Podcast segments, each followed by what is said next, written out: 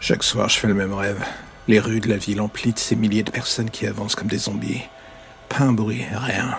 Ils se déplacent tous jusqu'au centre-ville, jusqu'à cette ombre gigantesque qui se dessine au loin. Et c'est là que les bruits commencent. Au premier abord, on se demande ce qui se passe. On se laisse même aller à croire qu'il s'agit d'un bruit de fond sans importance. Mais c'est quand on approche que l'on découvre enfin la sombre réalité. Ce n'est pas un bruit basique, ce sont des hurlements. Cette chose qu'on distinguait à peine, désormais elle est claire, précise, limpide. C'est un géant monstrueux, une chose immense. Et vous savez ce qu'il est en train de faire? Il les dévore les uns à la suite des autres. Plus je m'approche, et plus je vois enfin la peur dans les yeux de ces gens. Je pensais que c'était des zombies, mais non.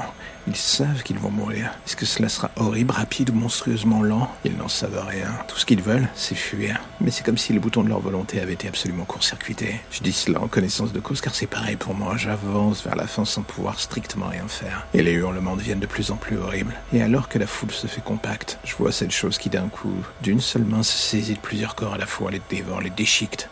L'air crache, et d'un coup des morceaux me heurtent, l'odeur du sang et du reste est absolument immonde. Je réalise que je patauge dans les cadavres et je ne peux plus rien faire pour fuir. Je sais que je vais crever, et quand la main se saisit de moi, j'en viens même finalement à l'accepter. Et c'est toujours quand il me dévore que je me réveille encore et toujours au même endroit, dans cette morgue avec cette odeur de formol et de mort qui m'entoure. Je ne sais plus où est la frontière entre le vrai et le faux, alors du coup, je fais la seule chose qui me semble logique. J'exorcise ce rêve à ma manière, en devenant ce monstre, en me nourrissant d'eux. Désormais, ils sont mon carburant. Jusqu'à quand, j'en sais rien. En attendant, cela m'aide à tenir entre chacun de mes cauchemars. Et voilà, c'est la fin de l'épisode du jour, alors j'ai envie de faire un petit message rapide. Si vous aimez le projet et que vous avez envie de le soutenir, plusieurs options s'offrent à vous. En parler, le partager ou le soutenir via le Tipeee mis en place. Dans les deux cas, que ce soit pour le soutenir d'une manière ou d'une autre, tous les liens pour vous y retrouver sont dans la description de chaque épisode. Impossible de les manquer.